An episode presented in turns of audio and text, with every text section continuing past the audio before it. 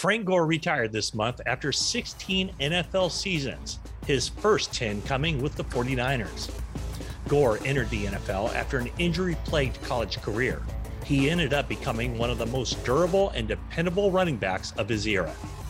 The man responsible for selecting Gore in the 2005 draft, former 49ers general manager Scott McCloughan, relives that decision and reflects on what allowed Gore to thrive in all facets of the game. One of the most popular players to ever wear a 49ers uniform, Gore retired as the number three all time leading rusher in NFL history. McCloughan also shares his thoughts on the 49ers 2022 draft class and how he would handle the team's quarterback situation this summer with Jimmy Garoppolo and Trey Lance. Jennifer Lee Chan and I check our Twitter mailbag to answer some questions along the way. All that and more coming up right now on 49ers Talk. Welcome to another edition of 49ers Talk on NBCSportsBayArea.com. Introducing your host, Matt Maiocco. I'm Matt Maiocco. She's Jennifer Lee Chan, and this is 49ers Talk brought to you by Big O Tires. And I don't know that it was a bucket list item, Jennifer, but I crossed a major, major landmark off my checklist because can you believe I'm a California native?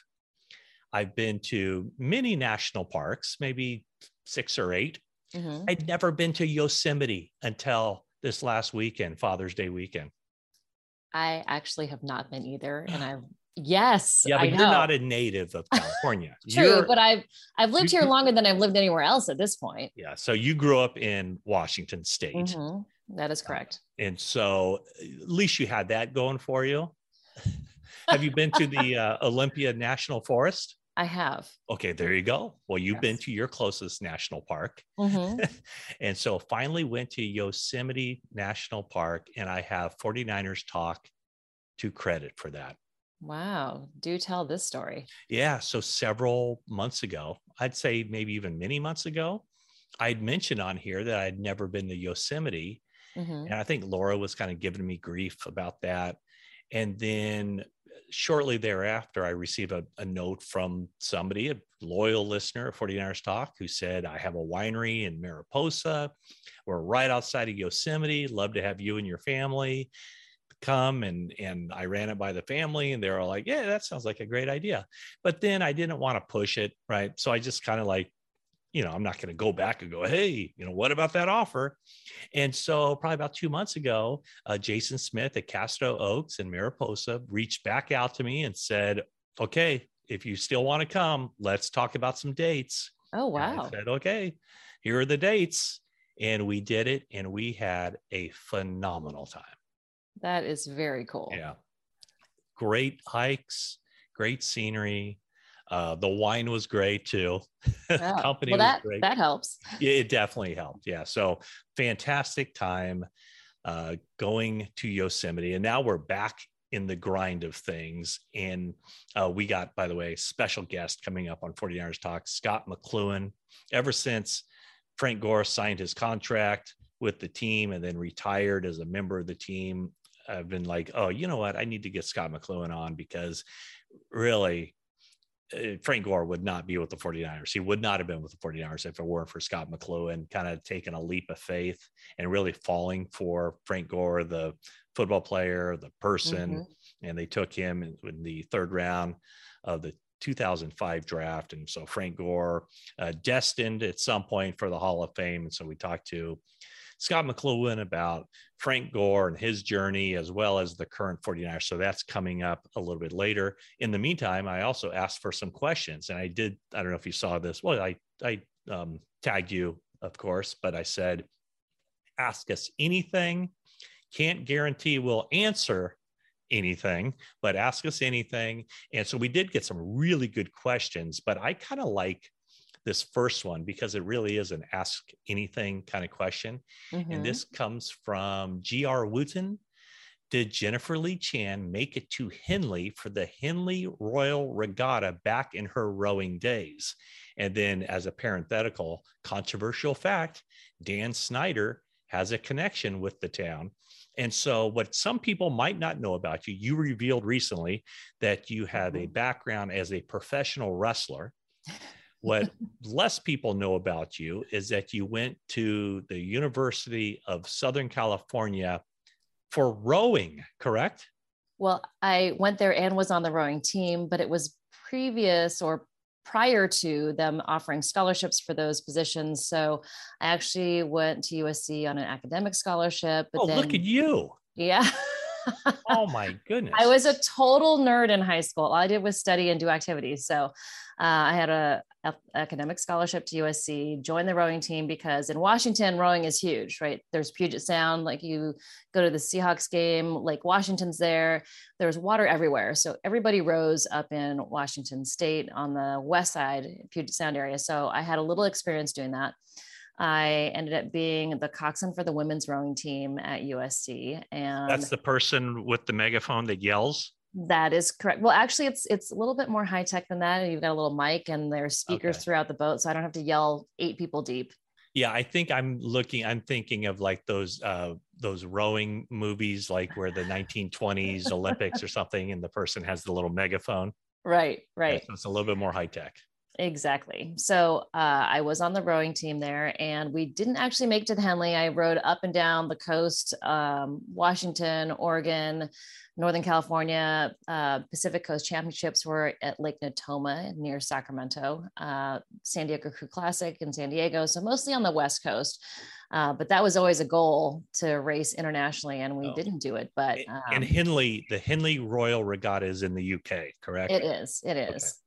And the connection to Dan Snyder is that he actually, in his formative years, went to school there for two years while his family lived there. So he was there for, I think, somewhere in junior high or he right prior to junior high. So around sixth, seventh grade, something I, around I, there. Let's, I say the less we talk about Dan Snyder, the better on 49ers talk. So let's move on, moving along. Uh, well, I can, I can return it. So okay. uh, the rowing team at USC was a varsity sport. So we worked out in the same facility as the USC football players. So my not connection to football not only was with my grandfather my father who were huge 49ers fans and had season tickets and kind of taught me to love football but then i got to know the football players at usc lived in the same dorms as some of them and that made my connection to football even closer followed all of them that i knew going to the nfl and then just became an even bigger fan. Wow. And wasn't tim ryan one of those football players you knew back in the day Yes, yes, a little older than me, but yes. And Tim oh, Ryan. Wow, just going straight in for the uh, age shaming of Tim Ryan, the 49ers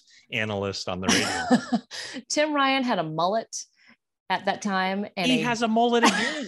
no, he has a ponytail now. Doesn't he have a oh, ponytail? Anyways, he had a mullet back then, and he would wear a mesh half shirt to work out. And he had also a giant um, what some people call a porn stash, but he had a giant bushy mustache, a mesh half shirt, and a mullet. It was okay. I, I think we really need to uh, dial this back a little bit. Uh, let's go into like some football stuff. And we got All some right. non non football stuff too. But this one is Scriptum 3. Um, this person says, at least to me, it feels like there's a line, a logjam at certain position groups, specifically linebacker. Could there be a surprising move, such as trading Dre Greenlaw or Azeez Al-Shaair upcoming? And that's one I've thought about quite a bit. And I was actually thinking that there would be a decent chance that something could happen around the draft because they have three starting linebackers, right? Three starting mm-hmm. caliber linebackers. And, you know, they're going to keep Fred Warner for the long haul. We know that mm-hmm. they signed him to the long term contract extension. But Dre Greenlaw and Azeez Al-Shaair are basically coming up now where they can only keep one of them. And it's, it might even be difficult to pay, you know, even pay one of them. I don't know. Mm-hmm. So it wouldn't surprise me I mean, it, it would it would be surprising, yes, but mm-hmm. would it mm-hmm. shock me? No, but I think I think that ship has sailed because I, I would have thought that they would have wanted to do that if they're going to do that to do it in this draft, but but maybe not. Um, so both those guys are entering the final years of their contracts, and you know in today's NFL, only two linebackers play all downs. And so those money downs on third down, one of those guys is leaving the field, Greenlaw mm-hmm. or Al-Shaair. So right.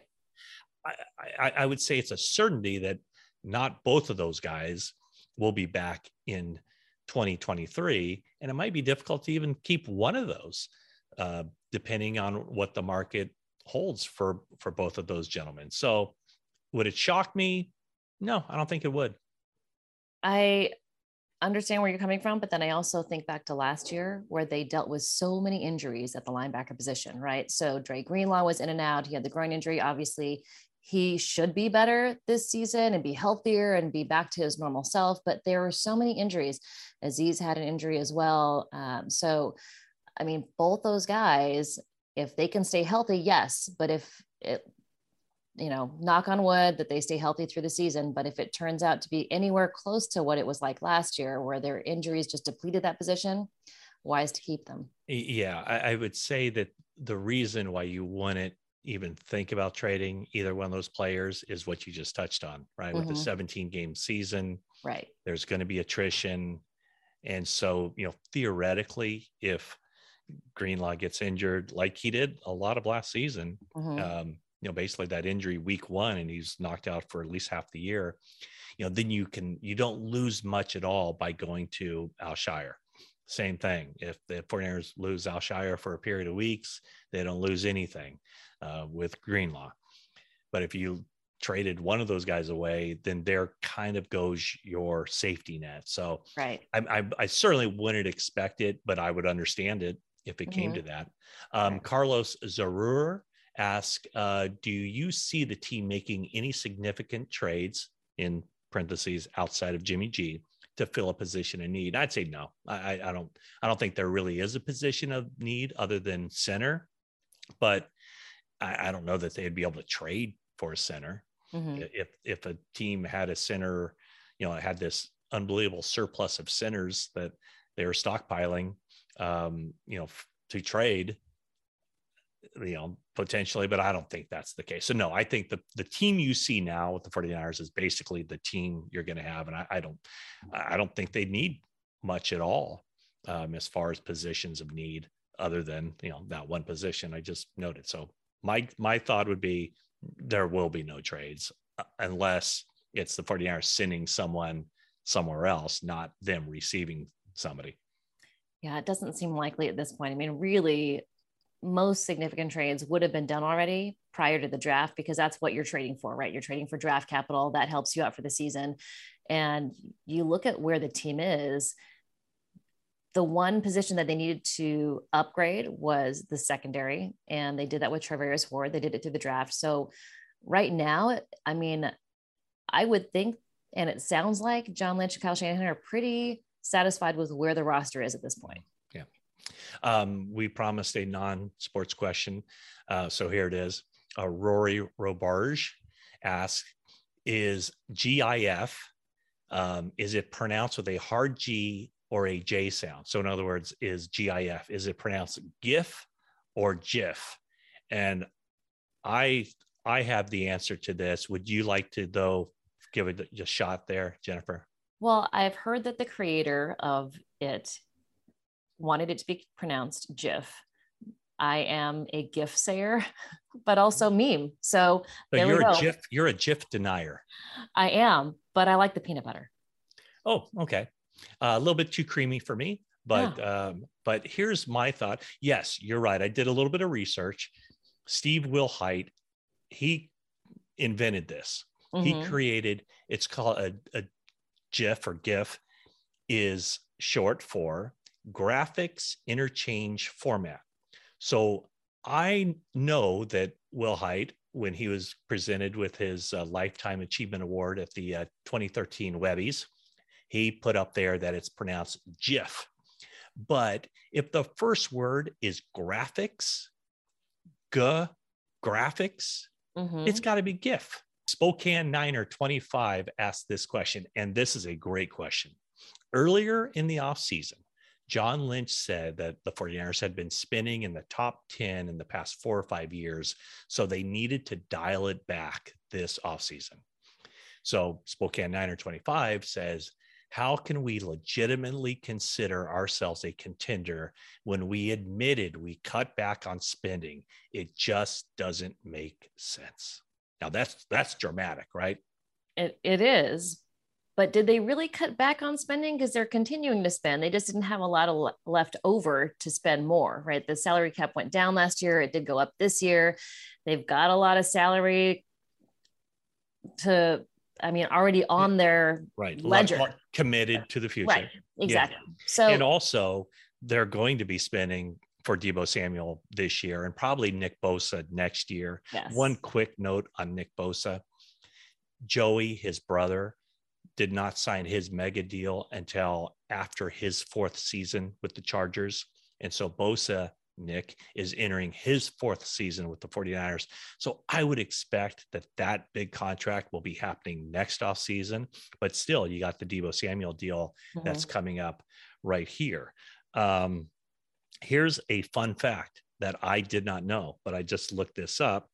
The Rams were actually near the bottom of the league in spending, in actual cash spending last off season, or not last off season, just last season, period, the 2021 season. This year, the Rams are at the very top of the list right now. And so, even in 2019, when the 49ers went through the Super Bowl, the 49ers mm-hmm. had the most cash spending as any team in the league. And you know who had the lowest? The Kansas City Chiefs, the team that beat the 49ers in the Super Bowl. Wow. So basically, if you're spinning over the cash, uh, over the cap, mm-hmm. if your cash spending is more than the salary cap and it continues to be that way, that means at some point that credit card spending, the, the bill's going to come due and mm-hmm. you're going to have to make some slash and burn stuff to your to your roster. So um, I totally understand the question, but the fact of the matter is that the teams that continue to spend higher than the salary cap, um, those are teams that will, at some point will, will have to swallow hard because it's going to come due.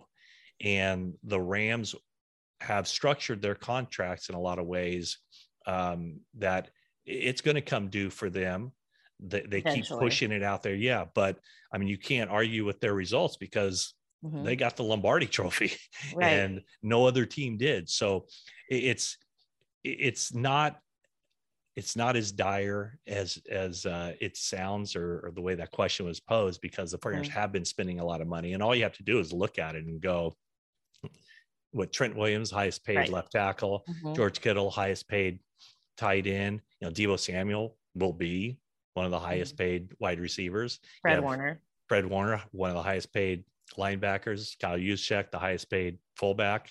And Jimmy Garoppolo's contract is not small either. No, it's not. It's not at all. So anyway, that's where that stands. And uh, yeah, we got some great questions. We got so many great questions that because we had a guest in Scott McCloughan. We're probably going to hold some of those questions, uh, more of the football questions, for our next podcast. But when we return after this word from Big O Tires, we're going to talk to Scott McCloughan about Frank Gore and a lot more. Big O Tires proudly sells its own brand of Big O brand tires. Now through July 10, save $100 instantly on select sets of four Big O brand tires with paid installation. Plus, save an additional $50 when using your Big O credit card. See your locally owned Big O Tire store for offer details. All right, we are back on 49ers Talk, and it is my pleasure to bring in the former 49ers general manager, the man who is ultimately he's responsible, singularly responsible for bringing Frank Gore to the 49ers organization. It's Scott McCloughan. Scott, thank you so much for joining me. Thank you for having me. It's an honor. Hey, Scott, I, I just think back, you know, Frank Gore, when you drafted him, and now to look at him all these years later, he signs a, a one day contract basically with the 49ers on June 2nd, announces his retirement. First off, this guy always loved football so much and had such a passion for it. I can't believe he actually retired. Well, it makes two of us. We've had, you know, we talk on a regular basis and have since since since I drafted of course, since I've left. And I, there was always times when he would bounce around with the Jets or whatever, going to different teams. And, you know, I knew he was gunning. I knew he wanted to, and I knew teams wanted him. Um, I didn't have the heart to tell him he's going the wrong direction from the standpoint of his talent. Mm-hmm. Um, I could never bring up the retirement word to him because I respected him too much. I know he didn't want to hear it from me. Um, so I know he respects my opinion. And so I, I couldn't do it. And then all of a sudden one day we were talking, he brought it up and I'm like, wow. I said, well, you know, congratulations getting to that point. You know, of course, congratulations on your career. Awesome. Beyond awesome. Then next thing he says, well, I'm going to start boxing. And I'm like, oh, goodness. Said, he can't. He's just so competitive. He has to be involved so badly. And which is one of the reasons why he's so unique as a football player and as a person. Um, but yeah, it was. I was hoping because you know the last thing you want to see for anybody, and especially with Frank, is just to get hurt late in his career or something where it affects him going forward for the rest of his life. And you know, thank goodness that didn't happen. Um, you know, and uh, but yeah, it was because I, I just couldn't have the heart because I wanted to talk to him about it, but I just couldn't do it. You know, I seemed like a little bit of my son, you know, but I just couldn't bring up the R word to him. Couldn't do it. And I mean, what's interesting is, I mean, he just ended, you know, the last season he played was 2020. It sounds like he had opportunities last year to play for some team. Um, but to end it with like 16,000 yards exactly is just kind of, I mean, it, it just, I don't know, it, it just uh, seems really cool because I, I remember there were times I remember specifically preseason game. I'm on the sideline at Candlestick Park, getting ready to you know go down on the field after the game. It's a preseason game, and he comes over to me on the sideline and he says, "Hey, do you think if I get ten thousand yards rushing, uh, I can you know there's I have a chance of of the Hall of Fame?" And I said, "Yeah, I think you do." Well, he not only got ten thousand yards, he gets 6,000 yards more. And the, the amazing thing, Scott, is that this was a guy that when he came into the league, I mean, you drafted him at the top of the third round, and the biggest knock on him was that he couldn't stay healthy.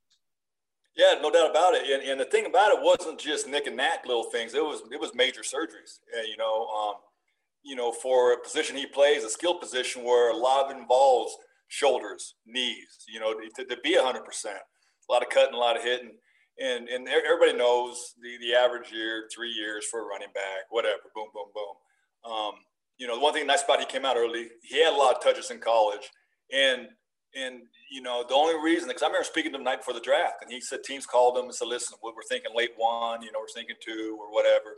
And, and he asked me, and I said, "Honestly, Frank, I said I can't touch you until the third because you're medical. You know, the, the percentages are against you to fulfill your first contract and get a second contract." I said, but I promise you this: if you're there, we have the first pick and the third. I'll take you. He kind of chuckled. He said, "I'm not going to be there." I said, "Well, you know, congratulations if you're not, but if you are, I'm very excited to bring you in here. Very excited." And of course, it happened. And you know, for him to play as long as he did, and it's unique because it doesn't matter how tough you are or how much God-given talents you have. Injuries are injuries, and we've seen many, many really good, talented players that love football like Frank do that don't last because of medical and it's a crying shame, but it's part of the business. But for him to prove that was interesting. And I remember the one thing he told me when I first saw him face to face after we picked him. He said, "I promise you, Scott, I'm not going to embarrass you.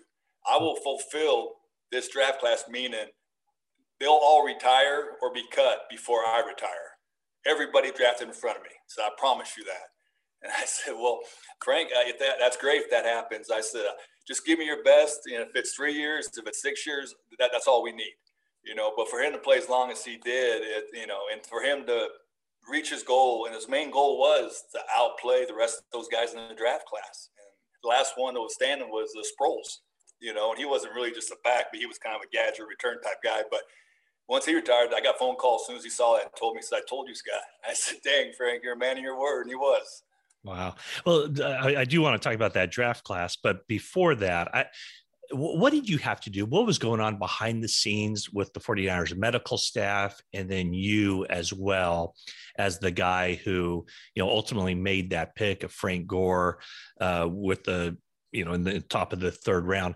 What was going on as far as the medical? You know, he, I know he tore an ACL, his left ACL one year. He tore his right ACL the next year, but he also had the shoulder issues. So, h- how could you justify taking a guy who was so banged up at that point in the draft? Well, at first it was touch and go because we first got back from the combine. Um, his grade was basically a reject. Um, you know, and his I medical grade. my career from Ron Wolf. Scott, his medical grade was a read like don't it, even draft. It, it, was borderline. and, and they're leaning because of position and that leaning towards being a reject grade. And and Ron Wolf, you know, my one of my first bosses, you know, he says you can listen. You have to listen to doctors. You have to listen to them because nine out of ten times they're going to be accurate. If depending where you take them. Now I knew it was going to be close because I knew you know both knees. I knew shoulder repair. I knew that, um, and it was scary because the longevity of him. But his talent was so good that in the third round I was willing to swing you know, and see what happens. And like I said, if I knew I could get his just the fulfillment of four years, his first contract, I've been happy with the pick at three. Now, two and one, of course, you want seconds, possibly third contracts, and, and the medical is huge coming out. But he was just wired to so right from a standpoint of mentality and his talent level. Because if he was not banged up, um, my opinion, he'd have been a first round running back, you know, coming out. You know, because I, I saw him on the field when he was a freshman with two first round picks that Miami had. You can tell the difference. Not a difference at all. Mm-hmm. Matter of fact, you might have said he looked a little better with quickness and explosion in the hole. But um, you know, it, it was it, it, it's tough to go against medical, so you're gonna get burned more than you're not.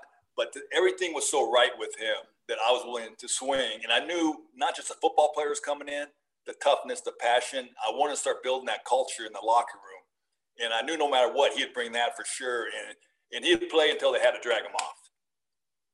And we got lucky.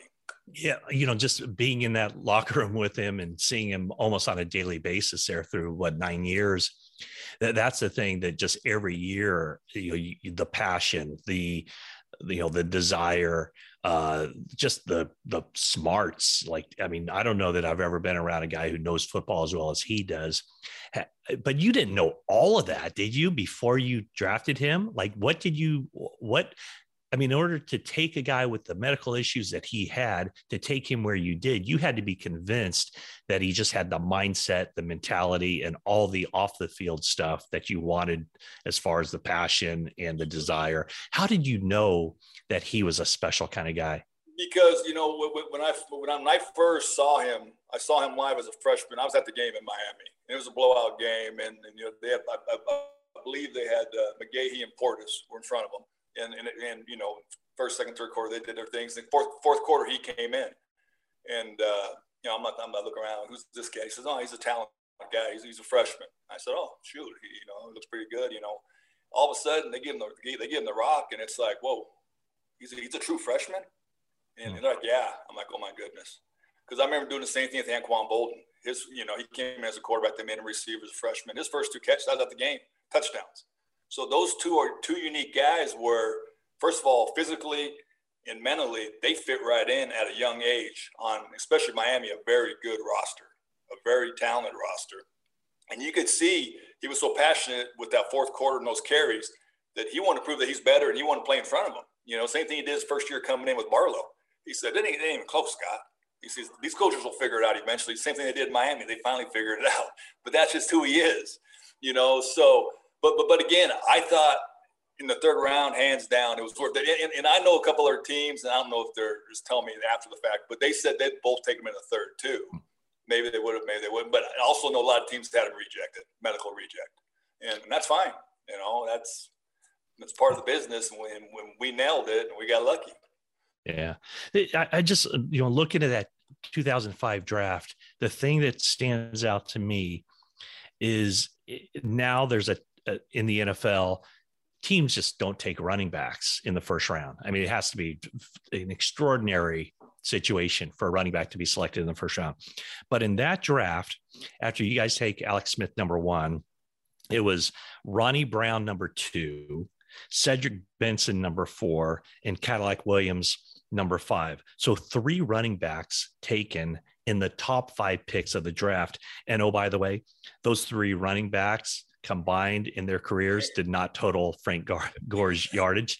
So, what has changed? Like, what, do you think if that 2005 was redrafted with the same information that we have now, or, or the same information that was being based on back then? Those running backs wouldn't go top five, would they? Or just how is that? How's it, the draft changed from that standpoint? Yeah, yeah, they want to go top five. I'm with you. Um, there's very unique individuals at any position that, that people call generational guys. Um, I call them immediate starters, immediate impact players. Doesn't matter if it's a center, safety, running back. You see those guys, not just the talent, but the, the, the background, like Frank, the personality, the toughness, the work ethic, the passion. Then, then you definitely take those players there. But a lot of teams are going away from it because of the offenses and the fact that you know back then it was run to throw. Now it's throw to run you know, meaning first, second down. Back then, you, you're running the rock. And, and I knew with, with the 49er team, because coming from Seattle playing them, and I knew we were going to struggle up front. And we needed to build up front and build up front. So I know we needed a back that can, that can do it, you know. And it's back then, you'd say he'd have 20, 25 touches a game. Nowadays, if you take it back, you're like, almost like a receiver how many times is he going to be on the field? Is he going to be out there on third and five, third and eight? Are we going no backs and we're going four receiver sets? Back then, of course, that wasn't going on. Um, but in mentioning those three guys, my personal opinion in that draft, I would Frank was more talented all three of those guys, all three of them. And if Frank wasn't wasn't hurt, Frank would have been put above them on the board. And the only reason Frank was in the third and, and, and, and had a designation of medical is because of that. Um, but the game changes. I wouldn't be surprised in 10 years from now, it's back to the big uglies up front and, and, and you know, two, three yards in cloud of dust, you know, because I think when you see these playoff teams, it's nice to see, you know, the one back set and three receivers and the fans see the points and the yards and all that. But you get back in those cold weather games and stuff, you need backs. And, and I think, you know, honestly, you need two backs. And, and the game changes, as you're well aware.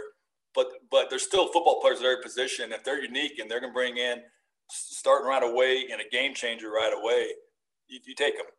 You know, and I, I, don't think people see the touches enough for the backs or the catches out of the backfield enough to have the same impact as they did when Frank was coming out. Yeah, so there's two points of Frank Gore that I mean we all know he, he ranks number three all time NFL rushing list behind Emmitt Smith and Walter Payton. There's two elements of Frank's game that I think are underrated. One is the pass catching because there were years where he was used a lot out of the backfield catching passes, and he finished with almost 500 yard or 500 uh, career receptions. Th- those numbers catching out of the backfield really dropped uh, when Jim Harbaugh and Greg Roman came in. They just didn't use him in that way. But the other part is pass protection and blitz pickup. I mean, can you speak to especially the second because everybody remembers him for the 16,000 yards rushing, but I remember, you know, like a, a uh, joint practice against the Raiders in Napa where he's begging to get on the field for one-on-one blitz pickup drills and he's just destroying guys left and right. And it almost was if he took more pride in blitz pickup than he did when he had the football in his hands. You know, it's unique bringing that up because that's one of the things – to his, to his last year, he played in the NFL. Every offseason, he'd call me and say, what, what can I improve upon? What can I work on? To, to, to his last season. And then that's just who he is and what he is now. He's wired. But I remember after the first season, I told him, I said, listen, bud, I know you weren't taught technique. I know you weren't taught the importance. Um, and it's not just being physical, but identifying, you know, on third downs, you know, where's the blitz coming from? Or, or you know, they're going to deke this, they're going to bring that. I said, you have to – to be an all-around back, you have to improve that no matter what. I said it's going to be tough from the standpoint you don't want to be real physical in the off season. You want to save yourself. I said just start watching tape.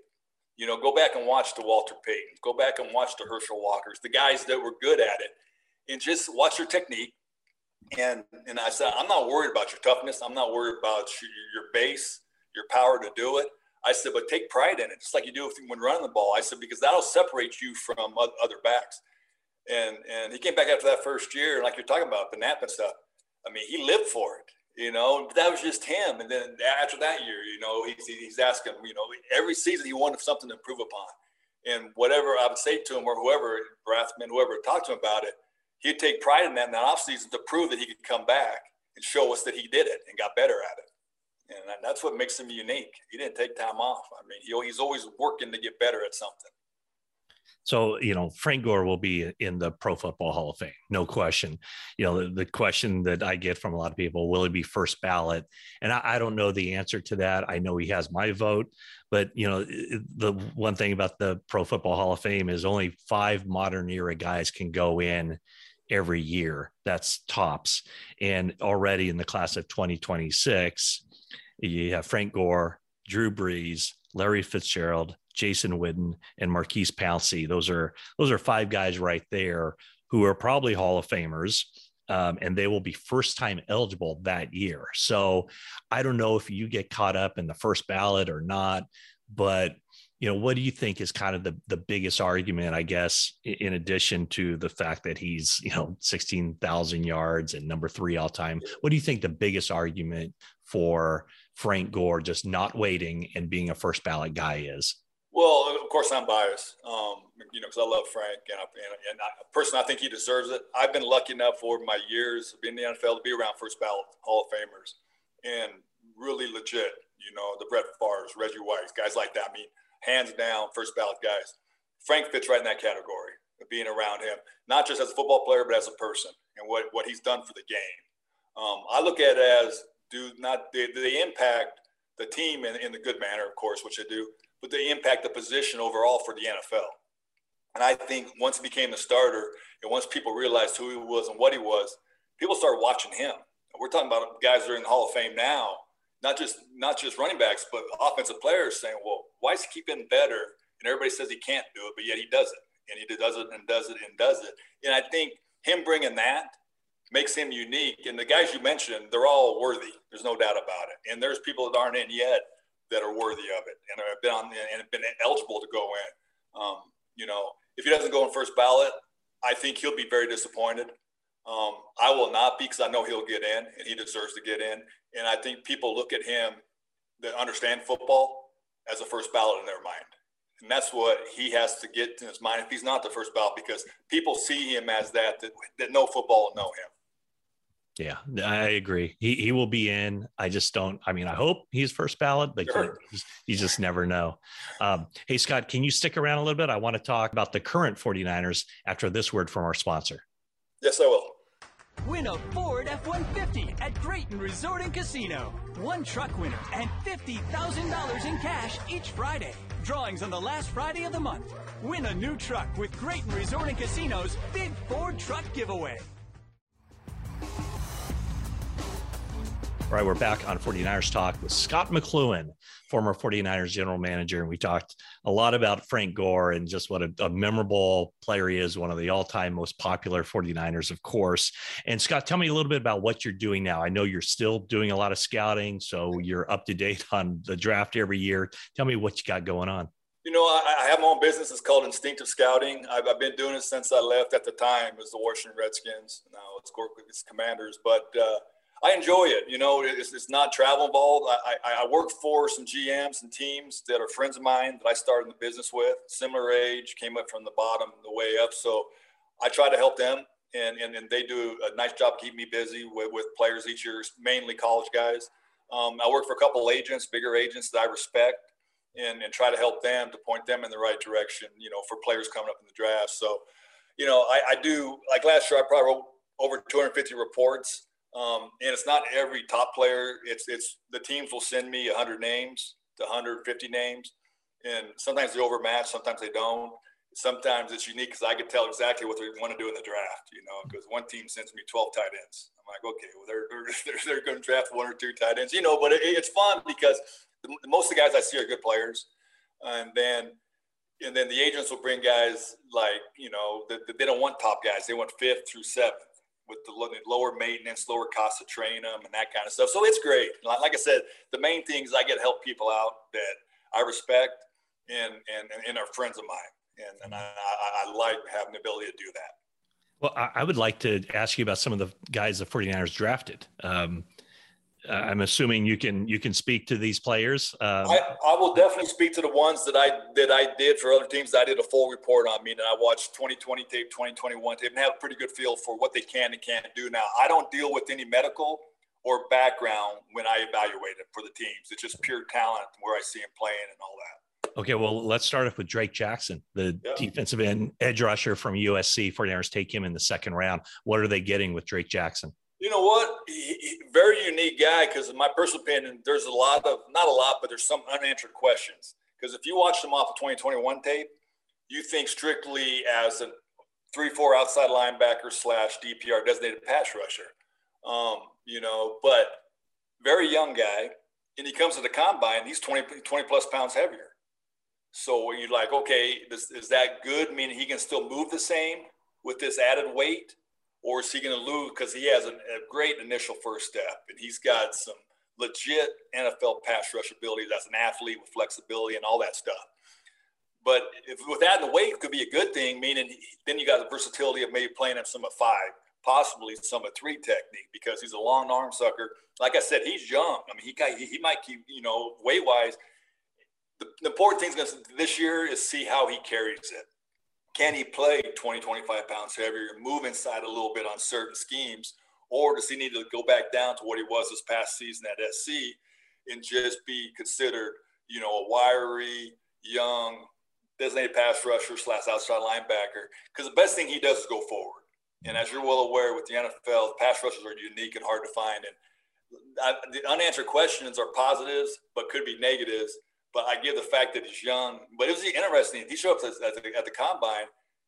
He's, a different guy. You're like, that can't be him. There's no way that's him. They're like, yeah, he's he's young, he's growing. The agents, you know, had him had him eating, feeding him right.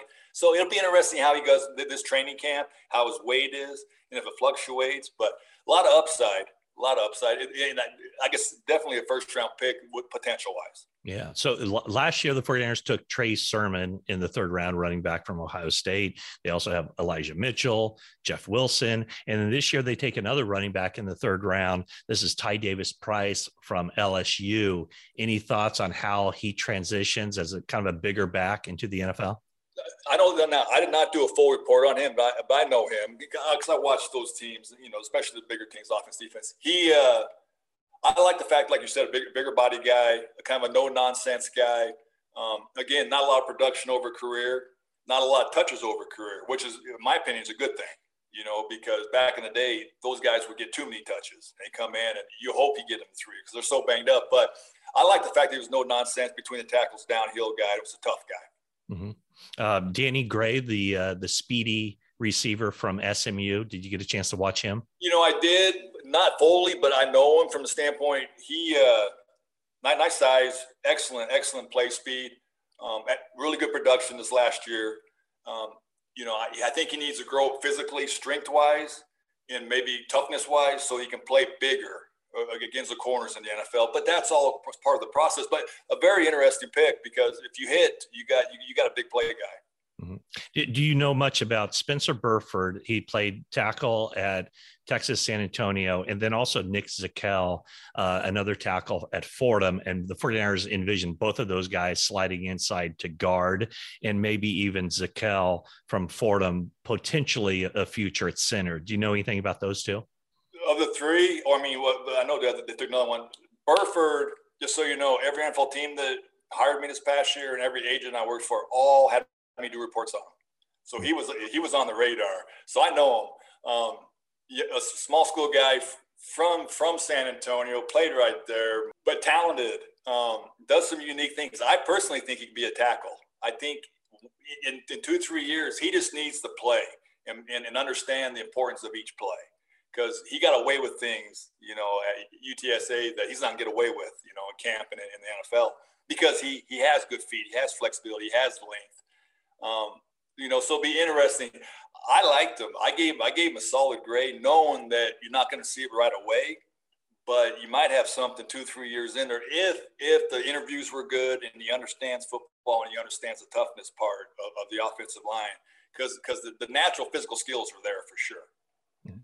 Um, and there's two uh, corners, uh, Sam Womack, and they envision him as as a nickelback, uh, potentially a guy who could compete to take over for K'Waun Williams, and then a, a true cornerback, uh, Tariq Castro Fields from Penn State. Um, any thoughts on those two, Womack and Castro Fields?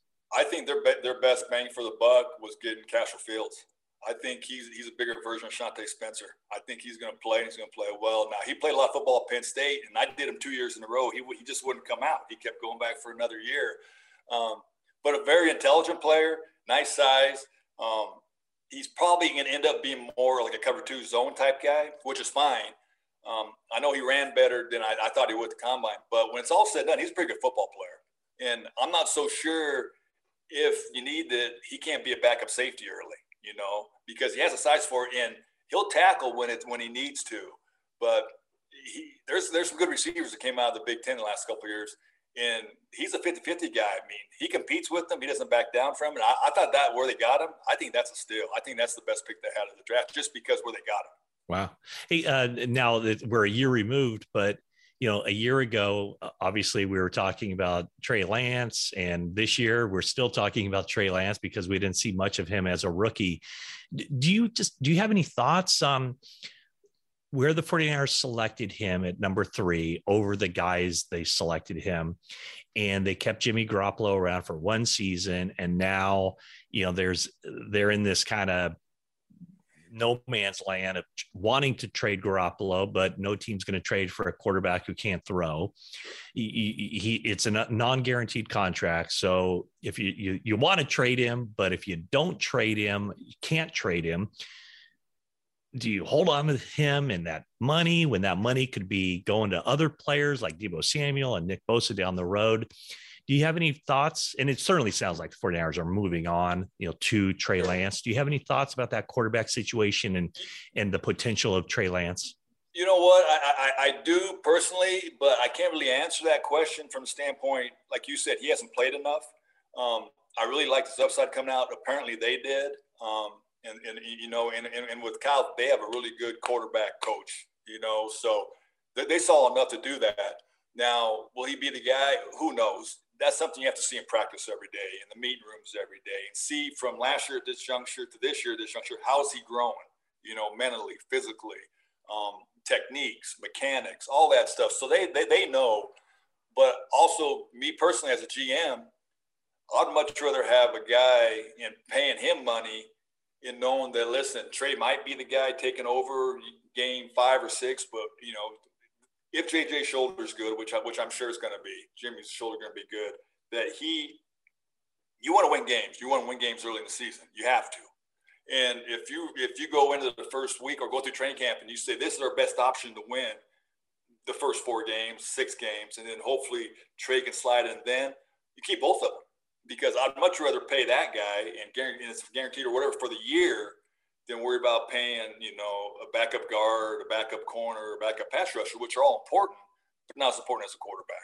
You mm-hmm. know, and now with 17 games, and it's going to be 18 before we know it. You need two quarterbacks. You know, and there's there's no rush it, it, from the outside looking in to get Trey in there, but there's rush to win games. And you know, if Jim's going to give you the best chance, in my first personal to win games, he's your guy you know, and, and, the players believe it, and the locker room believes it, and it's going good in training camp, and the shoulders bounce back, and he's throwing the ball, or maybe he's throwing the ball better, than then you roll. But you know, the thing with Trey, he's got a lot of football left in his life, a lot of football left, and you know, we won't know about the trading up or the pick or what he is until he gets out there, and when we get two, three, four years in, into it, and then you know, I'm pulling for the guy. I think the guy's super talented. I think the guy sounds like a great person, a great teammate, doing everything right. Um, and you know a lot of media's on him, and it's not his fault. You know, they're saying he can, they're saying he can't. No one knows except the people in that building that see him every day. You know, so I can't answer it even close. But like I said, it's good to have two quarterbacks and know that you got one young one that's going to be a superstar in your opinion, but you got one that's already an Alex Smith, meaning he's Mr. Dependable. You know exactly what play you're going to call. You know exactly what you're going to get out of him every week. Yeah. And, and that's a good feeling as a fan and as, as a coach. you know, uh, Scott, I guess we're, you know, we're so in tune to the 49ers and maybe we don't have that global view of what's going on around the NFL, but uh, through your eyes, where, where are the 49ers as far as just the talent on their roster? Um, do you consider them, you know, a top 10 talent team, top five? Like, where, I don't even know if you would do that, but where, where do you think they are? Or is this team ready to? I, I think I think it's I, I, think it's ready now to, to definitely be a contender. Um, I saw him play live last year. I went out to uh, Patrick's, you know, the Ring of Honor induction, so I stayed for the game, and you know, I, I follow him still, of course. And if healthy, if healthy, they're they're a good football team, and, and they can play with anybody. Now, the key thing is going to be is that anybody meaning with Jimmy or we're going to roll the dice and, and is it possibly with Trey when we don't know for sure if it's going to be with Trey until the bullets start flying week in and week out. That's a dilemma that you have. But again, if you're around these guys every day, you know those answers 80% in your own mind. You know who's making the decisions on it. You know, but it's nice to know what you have in Jimmy and know that your team can win now instead of saying with Trey, it'd be like when I first got there, be like, okay, we got Alex. We're going to start from really ground zero and try to build inside out as much as possible and get this thing right, culture wise, you know, environmental locker room wise. They're already there. And they, they have Pro Bowl players. They have all pro players, you know, and, and that's a good thing to have. But the the guy calling the shots in the huddle, the guy coming to line of scrimmage, making do the players on third and eight believe in him? He's the guy to get it done, or they're like crossing their fingers, and the coach is crossing their fingers, like hopefully he sees this. They're going to show this. Hopefully he sees that. I think with Jimmy, you get that feeling. With Trey, not yet, just because you haven't seen it enough. You know, practice is practice, and that's great. But when the game get rolling, those fourth quarters come along, that's when the quarterbacks separate themselves. And it's it's always nice to have a play a signal caller that the, the 10 guys in the huddle believe what he's calling no there's a chance we're going to get this you know whereas like well shoot we we, we might hell it might be a touchdown hell, we might be a loss might be an interception might be a fumble you know so but i think i think they're a good football team i think they're coached very well um, like i said when i was out there they were banged up a little bit and uh, and it seems to happen each year. But that's that's the business and that's the profession. You know, if they stay healthy though, but I mean, they, they proved it even last year. They can play with anybody, and and that's all you ask for. And you get to the right in the playoffs. You know, the first year I was in Green Bay, we won the Super Bowl. Every starter that started on offense and defense week one started in the Super Bowl. That's just pure luck. I mean, think about that. I mean, pure luck, and, and we won Super Bowl. You know, because that happened, and you know, I, but I, if they stay healthy, they're definitely contenders. Definitely. Yeah. Well, Scott, I appreciate you joining us on 49ers Talk. And, uh, you know, I reached out to you when, when Frank Gore announced his retirement, something that we thought would never happen. They'd have to cut that jersey off of him. I mean, he's got, I think you've said this before, but is where does he rank among your favorite draft picks ever? Well, just because he won't leave me alone, call me all the time. He's probably number one because if I didn't say that, he'd get really, really mad at me. Now he's boxing, I don't need him coming after me with his uppercuts. So, but you know what? Um, and again, the football player is a football player, but as a person, we have a friendship. Like I, like I told you, and he's not, and I probably should say it, but I see him as like a son to me because you know he's been through a lot in his life, and he's still going through stuff in his life, and he's just, you know, like you said, people first meet him, or you know, even when they had the Wonderlic score coming out, they're like, "Well, is he smart enough?" I'm like, guys, wait till you talk to him. Go, let him play a game. He'll tell you on third and six with 4:15 in the third quarter what the middle linebacker did, what the Sam did, what the Will did, and, why he set up the safety on the first cut. No, he's on the he's five yards back on the second cut. It's just he's such an intelligent guy. But I have to say, number one, I've been around some really, really good football players and drafted some really good people he as a package is excellent. You know, I mean, and, and well deserving everything he's getting, and you know, it, there's not a lot of people out there wired like him and what he's been through. You know, not just medically, but other stuff. And and the guys, you know, it, it, that's why the Hall of Fame stuff so important in my mind because it identifies uh, not just the player but the person and what he does for the position, what he did for the game, really, especially with the 49ers. I mean, I know when, when with Harbaugh there, they got the Super Bowl, you know, but he's a big part of that. And, you know, when my first years there with him, those guys, it was tough, you know, but none of those guys backed away. You know, none of those guys turned and ran. They accepted it and kept getting better and better. And Frank, uh, Frank's a big part of that. You know? Yeah.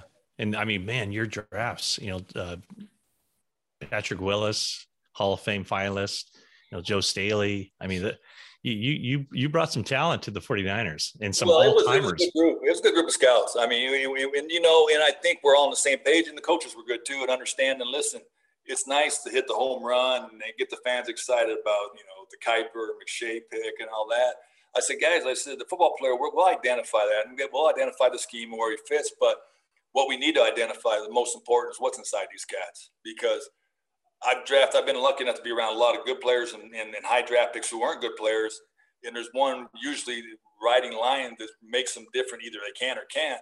Is what's inside them. Is is the passion? Is competitiveness? Is the team and not the me? You know. And a lot of those guys we brought in were all about team, all about team. And I think that kept us going through the tough times. And I think eventually got that whole group to a Super Bowl, which they deserved.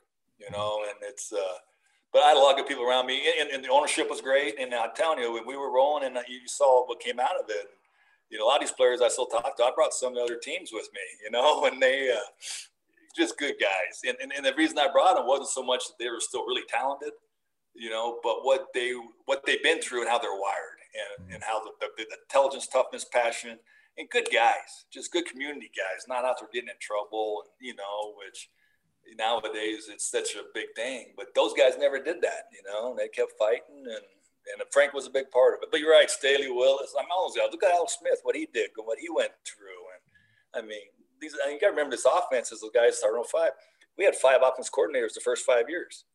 You know, I mean, so you're learning new, you know, new schemes, and you got a new voice telling you certain things, and that's not easy for anybody, especially quarterback, but like running backs and that stuff, because it's different, different philosophies. You know, so those guys even had to overcome that. You know, and they did. They stayed in there and kept going. And it was a good group. It's it's a fun group. I don't know that.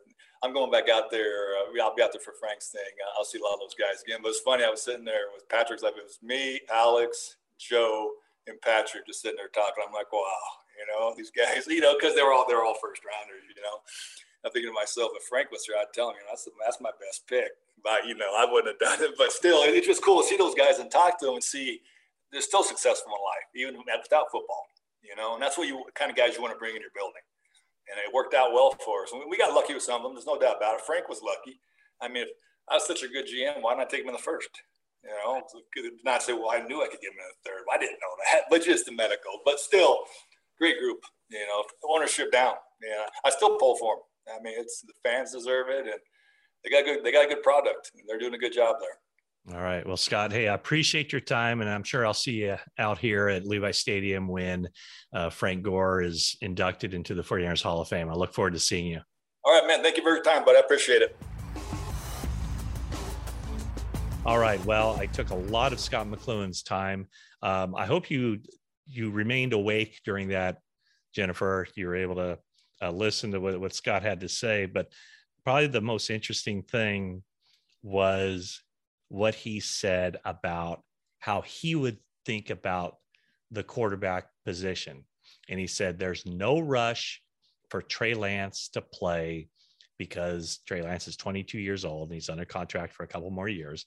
Because there is a rush to win football games. And ultimately, the 49ers have to decide which quarterback gives them the best chance of winning football games at the beginning of the season. Mm-hmm. And hearing that, I understand it. I I think that yes, that's probably a good approach. But my belief is in everything the 49ers have been saying is that they believe that when the season starts, it's going to be Trey Lance who gives them the best chance of winning football games.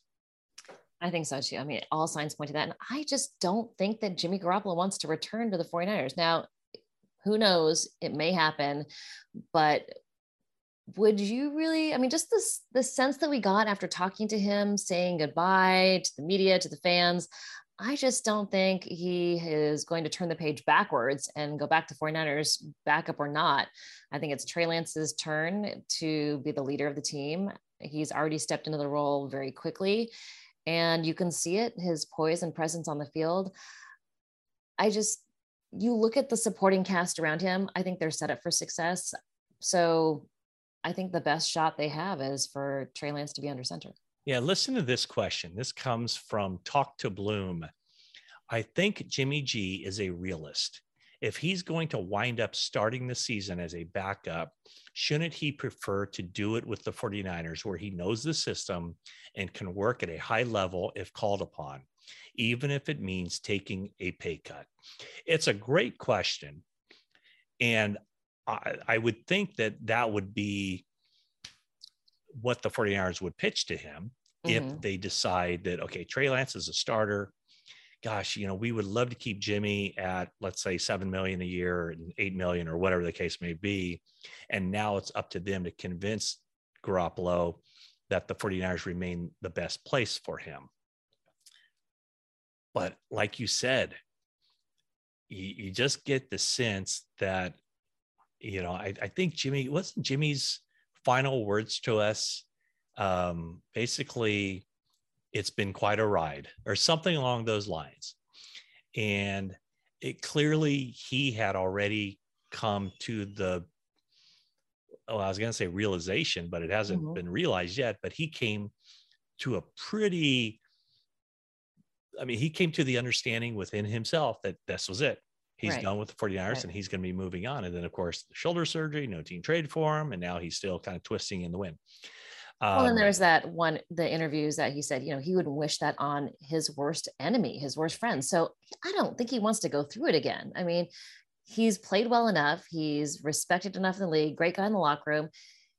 If you know what's going to happen, where a quarterback on another team is going to get injured and there's they're going to need somebody. Now I know Baker Mayfield's out there as well, and not yet, but you know, he's on the team and the Cleveland Browns have another quarterback on their roster. So, you know, both of those guys are potential quarterbacks other places where if there's an injury or if there's some sort of happening where the quarterback can't play, they're ready to step in. And those guys are pretty much plug and play players, right? So they yeah. know the NFL, they know the system. They're, I mean, you look at what Jimmy Garoppolo did when he first came to the Niners quickly took over spent weeks the you know in rich scangarello's office got down the playbook, the parts that he could do, and they put him on the field and he was very successful. So I don't see that being a problem with him being successful with another team quickly. Yeah. I, I my thought would be, and the 49ers certainly wouldn't want to hear this, uh, but if I were a team looking for a quarterback, I would be more apt to make a trade for Baker Mayfield than I would for Garoppolo because Garoppolo I don't see why a team would trade for Garoppolo because his contract's $25 million and it's not guaranteed. And so at some point, you'd, you'd be playing this game of chicken with the 49ers of like, well, why would we trade for him? Because we don't think you're going to keep him at 25 million when mm-hmm. you're sending the, you know, the, the smoke signal to everybody that Trey Lance is going to be the starter. And I wouldn't think that the 49ers, well, let's let's go to this question here. Maybe this question kind of this comes from uh, Game Agent ET. Interested teams want the Browns to eat some of Baker Mayfield's guaranteed salary for this year to facilitate a trade. Because Jimmy's contract isn't guaranteed, could the 49ers just trade him as is and have the other team negotiate a new salary with Jimmy without eating the cap? Well, yes, but you wouldn't trade that there would be no the reason for a team to trade him or trade for Garoppolo because if you're to not if you're not going to pay him that 25 million if you're Garoppolo and a team just traded for you why would you then say oh I'm going to take less money because you don't have to. Right. He's you in control of the situation. he's in co- complete control of the situation. And with the Browns the, the Browns are in a position where absolutely, if it meant having to pay uh, or having to eat some of Baker Mayfield's salary, 100% they would or they mm-hmm. should because that's guaranteed money $18 million guaranteed so even if they if they trade baker mayfield and they have to pay all but 2 million of that they're still saving 2 million and they're getting a draft pick they wouldn't have gotten mm-hmm. with the 49ers or, or another team. You know, with the 49ers, why would the 49ers pay a percentage of Garoppolo's salary when they would would say, you know, that was not guaranteed anyway.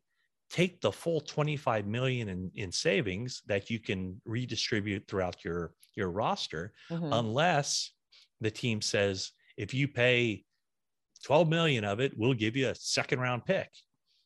You know, that would be the only way yeah. they would do it. So I, I just don't i still think the most likely scenario is that the 49ers have a very difficult time finding a trade partner and then it gets into training camp and and Trey Lance shows enough where they're thinking, well, we can't keep a backup quarterback making 25 million, so let's just save the 25 million and and allow Jimmy Garoppolo to be a free agent in essence, work out his own contract, and it very well might be, as the or one listener suggested, that he sees all the options out there and ultimately decides, you know what, maybe the 49ers are my best option to come back. It wouldn't be his first choice, nope. no question, but it very well might be that that's one of the only goes. choices. Yeah, it could be one of the only choices. Yeah, and so that's still it, it's it's going to be fascinating because it's getting to that point now where Jimmy Garoppolo is going to be cleared very mm-hmm. soon to play football and that's that's a big time for the 49ers to then i'm sure they've kept in contact with some of these teams i'm sure they've kept in contact with carolina and mm-hmm. just said you know hey he's expected to be cleared around this time mm-hmm. what's the situation but it's just it's nowhere near as simple as everybody thought it would be when the season ended and you know i thought and i'm sure everybody around the league thought that Garoppolo would be on a new team at the start of the new league year in mid March, and that hasn't happened. And there's really no indication right now where he's going to end up. But I guess because he's still with the 49ers, mm-hmm. If you're a betting person, that's probably still the odds on favorite because that's he's on the 49ers right now. Right. And something will have to happen for him not to be on the 49ers. And when that happens, if that happens, uh, how it happens, all that is a big old TBA it really is. It. Uh, I don't. Do you recall another situation like this where you don't know where a quarterback would yes. be going? Yes. Oh, okay. It was Colin Kaepernick. Oh yeah. Yeah, it was yeah. Colin Kaepernick when that off season when he was oh so close mm-hmm. to be traded to the Broncos. Mm-hmm. And every side kind of blamed the other side. The Broncos wanted Kaepernick to take a pay cut, and that money was guaranteed. They wanted him uh-huh. to take a pay cut, or they also wanted the 49ers to pick up some of the the financial burden. And so the Broncos were kind of upset with Kaepernick for not taking the, the pay cut. They were also upset for the with the 49ers for not getting the deal done. 49ers were upset with the Broncos for not paying the full salary. They were upset at Kaepernick for not taking the lesser salary with the Broncos. There's a lot and, of upset people there. And Kaepernick was like upset with uh, or had reason to be upset with the Broncos for not wanting to pay the full amount and upset with the 49ers for not kicking in some money. So there was just a lot of blame all the way around. But I remember, you know, very much like this offseason. I mean, I had the, I was ready. Yeah, I was ready to any point for something to happen with with Kaepernick, and that would have been leading into the 2016 season, mm-hmm. and nothing ever happened, and he ended up, you know, starting about half the season, I think, uh, with the team, right? Um, mm-hmm. That year, his final year with the 49ers. So, yeah, it, it, that would be the closest thing. And also, the other parallel is it's very similar because Kaepernick had, you know, was coming off the the, the surgery, as is right. Garoppolo. So there were there were other there were similar things going on, both physically, financially, mm. and and everything else. So that would be the, the closest thing that I can come to as far as a, a comparison to what's going on with the 49ers and Jimmy Garoppolo this offseason. There's so many unknowns at this point where Garoppolo will play, what he wants to do. It doesn't sound like he has spoken to anyone with the club. And they're really just, you know, I guess it's kind of a wait and see thing. So we will wait and see. And we'll wait and see till the uh, next 49ers Talk episode. Thanks for listening to 49ers Talk with Matt Maiocco. Please rate, review, and subscribe for free on your podcast provider. Some people just know bundling with Allstate means big savings. Just like they know the right ingredient means big flavor. They know honey on pizza is where it's at, and olive oil on ice cream is the cherry on top. Mm. And they know when you bundle home and auto with Allstate, you can save up to 25%. Mm-mm. Bundled savings vary by state and are not available in every state. Saving up to 25% is the countrywide average of the maximum available savings off the home policy. Allstate Vehicle and Property Insurance Company and affiliates, Northbrook, Illinois.